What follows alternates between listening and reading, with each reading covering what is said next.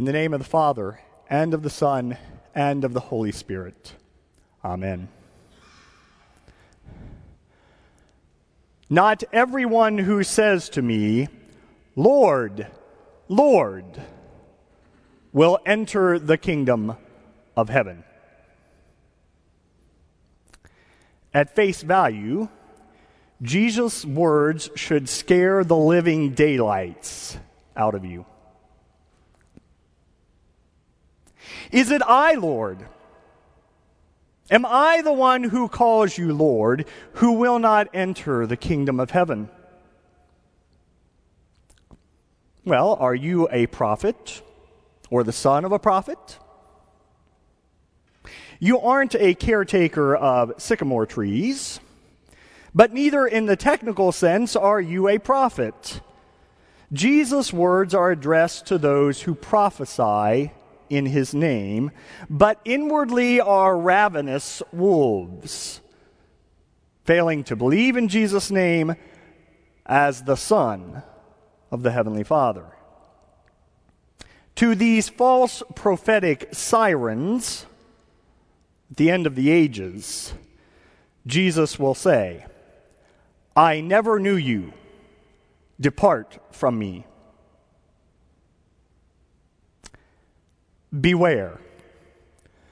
Don't pick the pro- prophetic sirens' deadly fruit.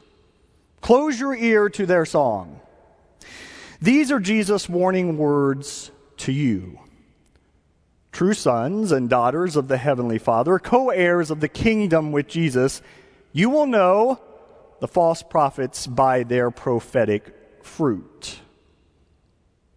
No Snow Whites walking on the narrow way, unable to recognize the poisonous apple. In Jesus, you are being taught to be as wise as serpents.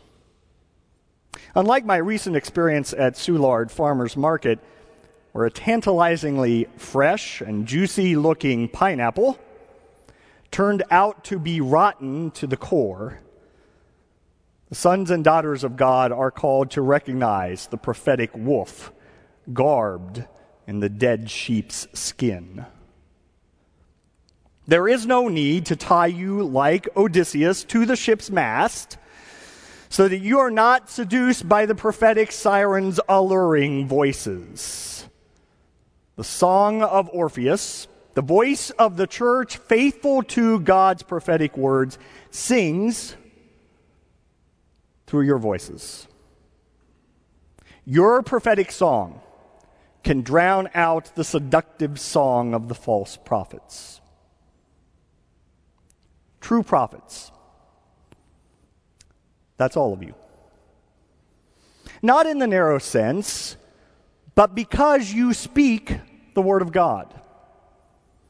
You are disciples seeking to do the will of the Heavenly Father, to believe His Word and to live according to it. So, how do you know at the end of the ages that Jesus will not say to you, I never knew you, depart from me? Because the Father calls you his child now. I baptize you. Take, eat of the healthy fruit of the tree of heaven, the apple tree. Take drink of the fruit of the vine. The tree is my son, and his death and resurrection. The tree that bears good fruit is Christ, and you drink from the cup filled with his life giving blood. You eat and drink the fruit, the tree of heaven, the Son of the Father, Jesus Christ, the apple tree. The allure of the prophetic siren song has been drowned out. Rotten fruit next to the apple tree. In the name of the Father, and of the Son, and of the Holy Spirit. Amen.